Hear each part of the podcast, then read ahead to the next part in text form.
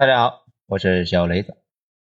宋江的中年危机，文章来自于微信公众号“九编”，作者二号头目。整个青年时期呢，最让人不甘心的几个剧情，那就有梁山招安这个事。这看得我呢，整个人都不好了。不过如今呢，三十好几了，参加工作呢这么多年，很多事情呢，慢慢的有了新的理解。发现宋江确实没得选。至于山东人爱体制什么的，那没啥意思，不提也罢。首先，第一个问题，宋江为啥不学朱元璋呢？一路反到底，不是不想学，而是学不了。宋朝呢，这个朝代比较奇怪，对精英阶层非常好，对老百姓呢一般。所以大家呀，只要脑子正常的，都要进体制。这一点呢，其实《水浒传》这里边有体现。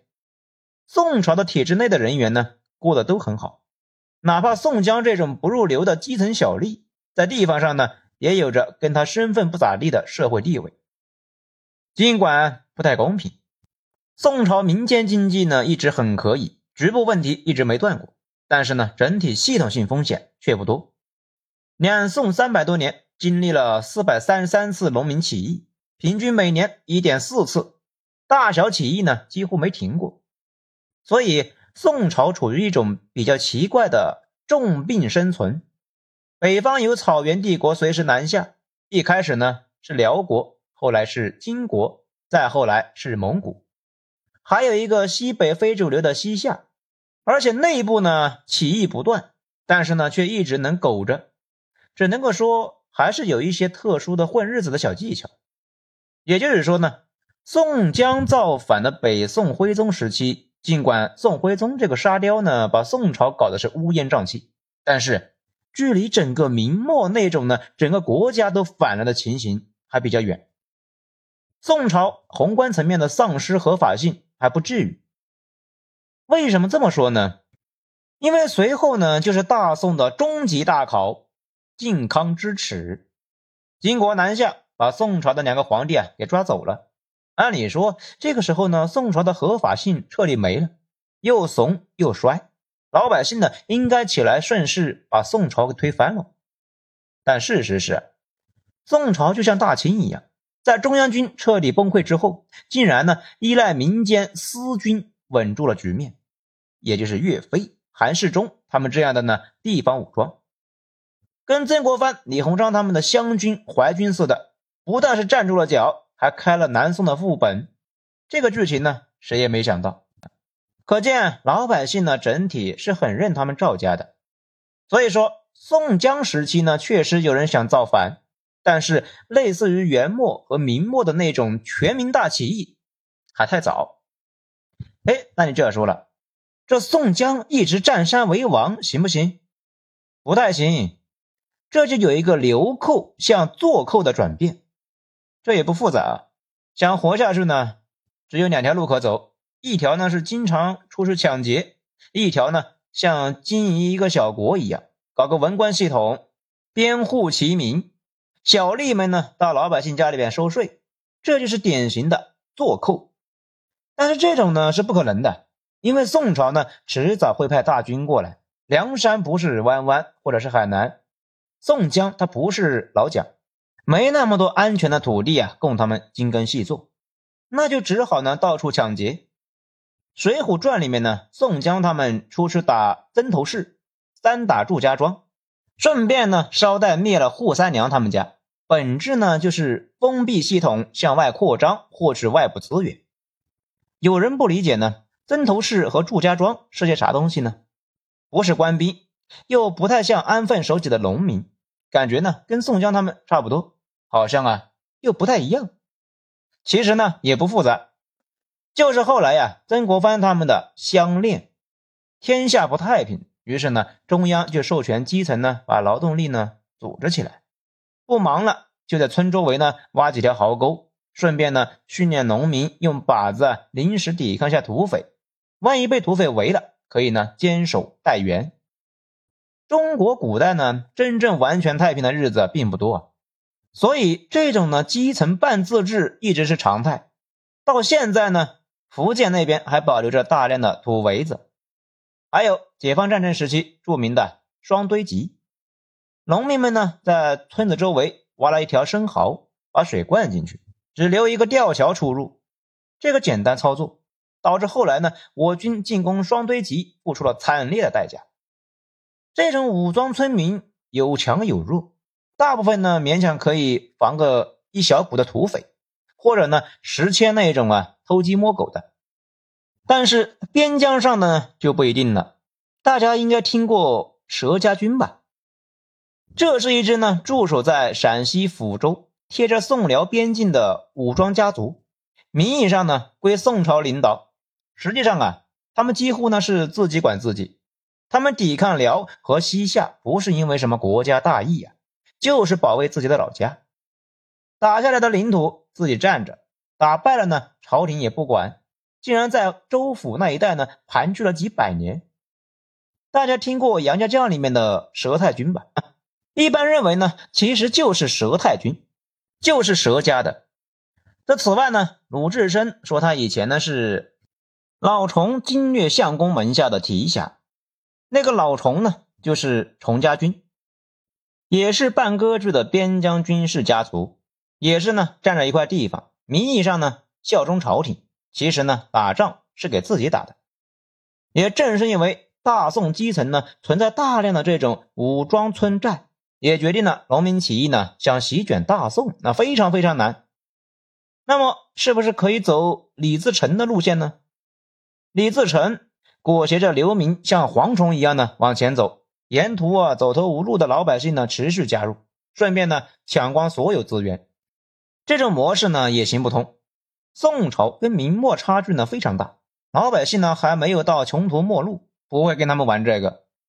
宋江如果坚持打劫周围的村寨呢，补充物资，用不了多久就会把周围啊能打下来的各种村庄都打下来，只好呢到更远的地方打劫。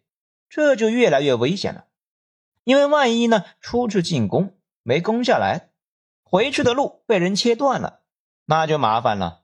也就是说啊，再怎么优化打劫流程，提高作案能力，物资枯竭这个问题呢，就好像三十五岁魔咒一样悬在宋江头上。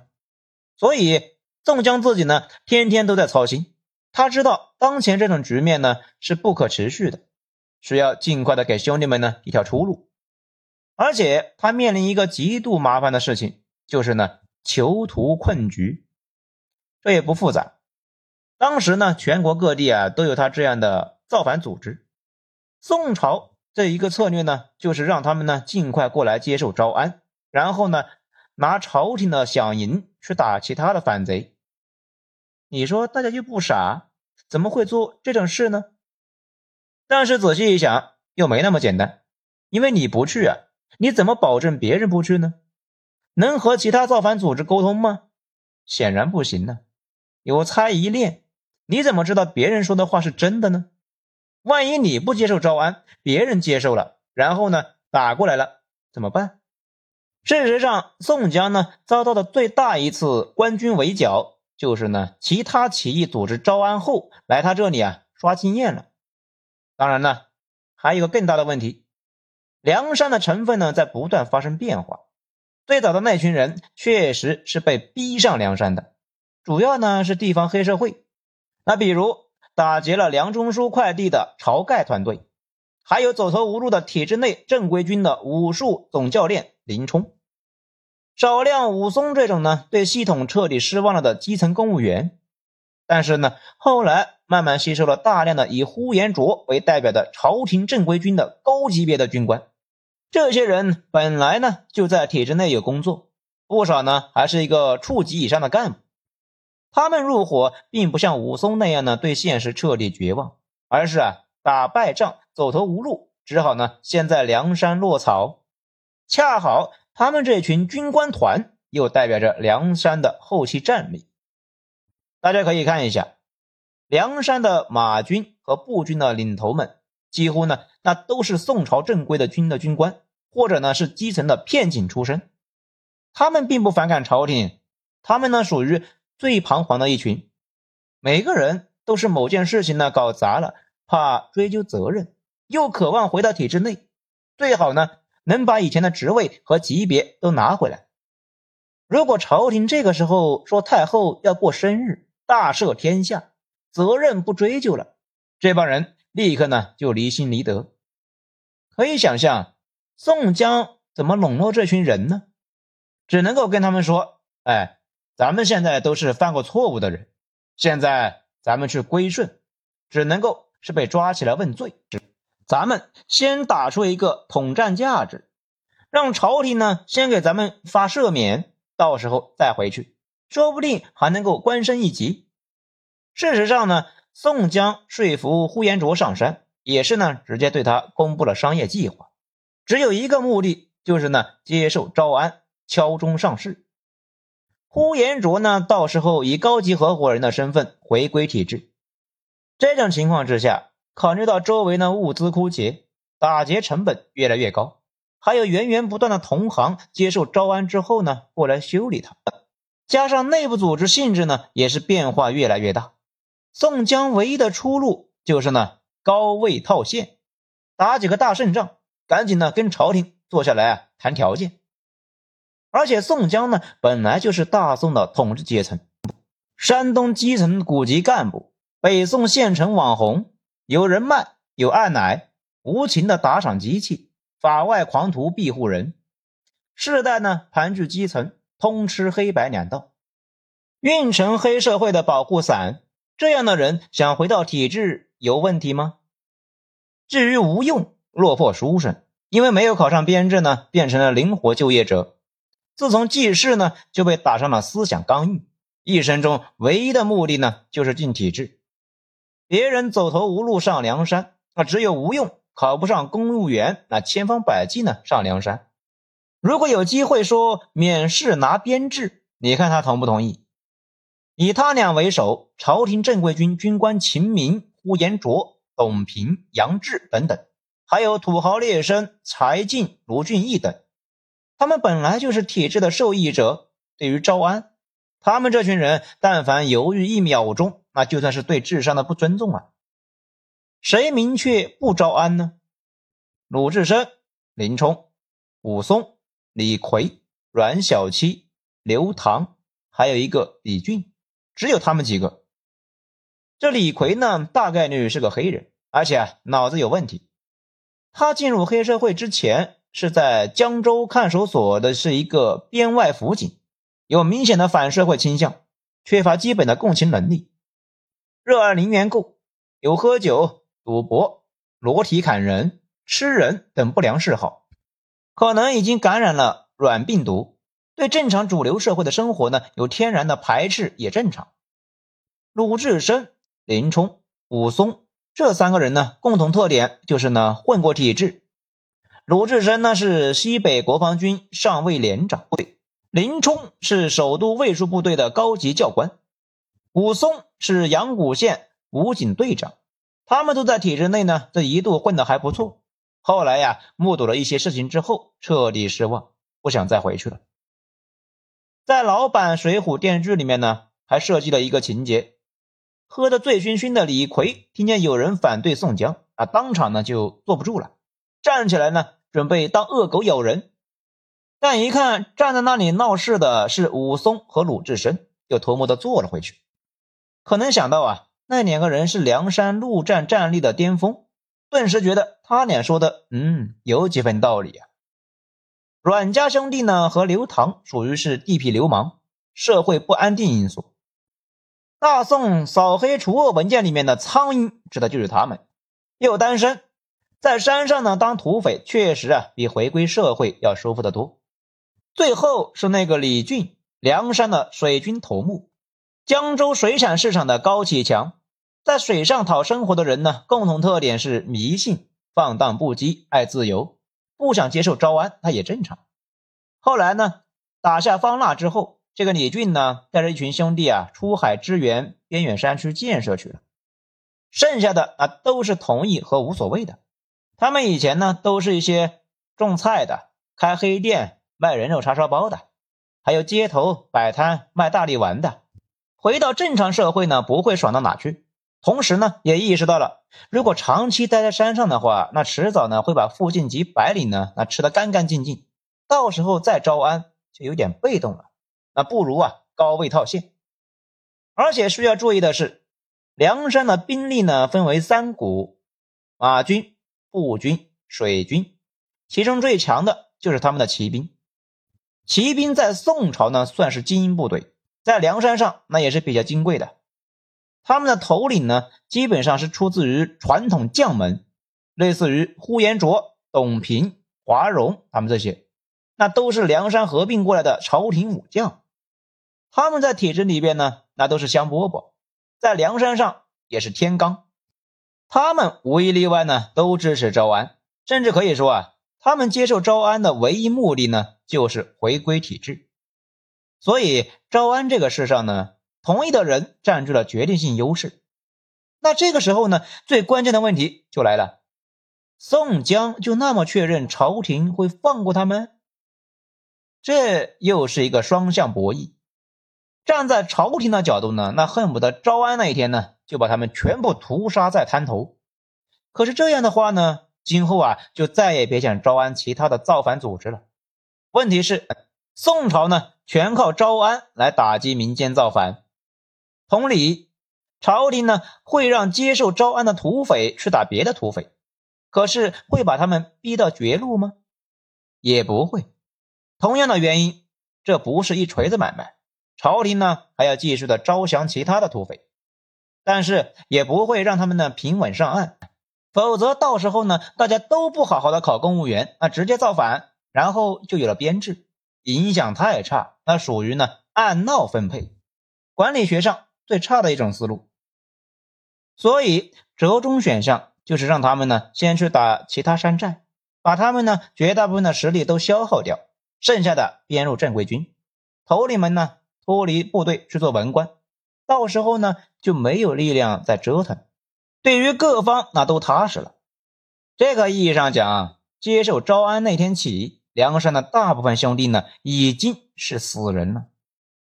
那宋江他们有没有活路呢？也不是没有。咱们呢记得上面说到过崇家军和佘家军吧？宋江最好的选择呢其实是去边疆，然后呢转变成这种武装殖民团，在边境上呢占块土地。顶着给国家保卫边疆的名号，顺理成章的搞发展，到时候宋朝也没有办法呢去围剿他们。除此之外，招安可能是最好的选择了。那最后呢，我们来说啊，这两天有句话，说是啊四大名著讲的呢，那都是编制的故事。这《西游记》描写的是对编制的期待，考核获取编制。这《水浒传》呢，描述的是对编制的妥协，并且呢，靠斗争获取编制；《三国演义》呢，描写的是正规编制的争夺；最后，《红楼梦》体现的是呢，编制的优越性。或者说啊，四大名著呢，除了《红楼梦》讲的都是对编制的向往，而《红楼梦》呢，讲的是有边的快乐和无边的凄惨。某种意义上来说，中国古代呢，只有两种人，编内和编外。编外的人创造财富，编内的人呢分配财富。如果你处在编外，那已经输了一大半。这也就是为啥那些巨富呢都会想办法呀搞一个官来做。实在是没这方面的门路的话，就逼着孩子呢好好考试。还有一些人想明白了，既然没有办法合法的分配别人的财富，那就非法的分。于是呢，就有了各路反贼。但是这些反贼做大之后啊，又面临一个问题：或者呢，抓住机会回到体制；或者呢，迎接其他回到体制的反贼一波又一波的进攻。这个意义上来讲，宋江最终呢是选择了一条稳妥路线。传统上觉得这个选择不咋样，主要呢也是因为后来的结果太惨烈了。可是宋江接受招安的时候，并不知道，就好像呢。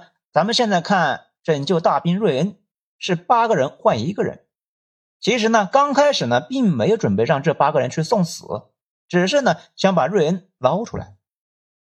大家再仔细想一想，其实宋江呢想不出来什么更好的出路。梁山呢是一个封闭系统，如果没有源源不断的外部能源输入，很快呢就会走向衰亡。只能够是合并进入一个更大的系统，也没啥别的好选择啊。好，今天内容以上，谢谢收听。喜欢的话给一个五星评价。我是小雷子，咱们下章再说。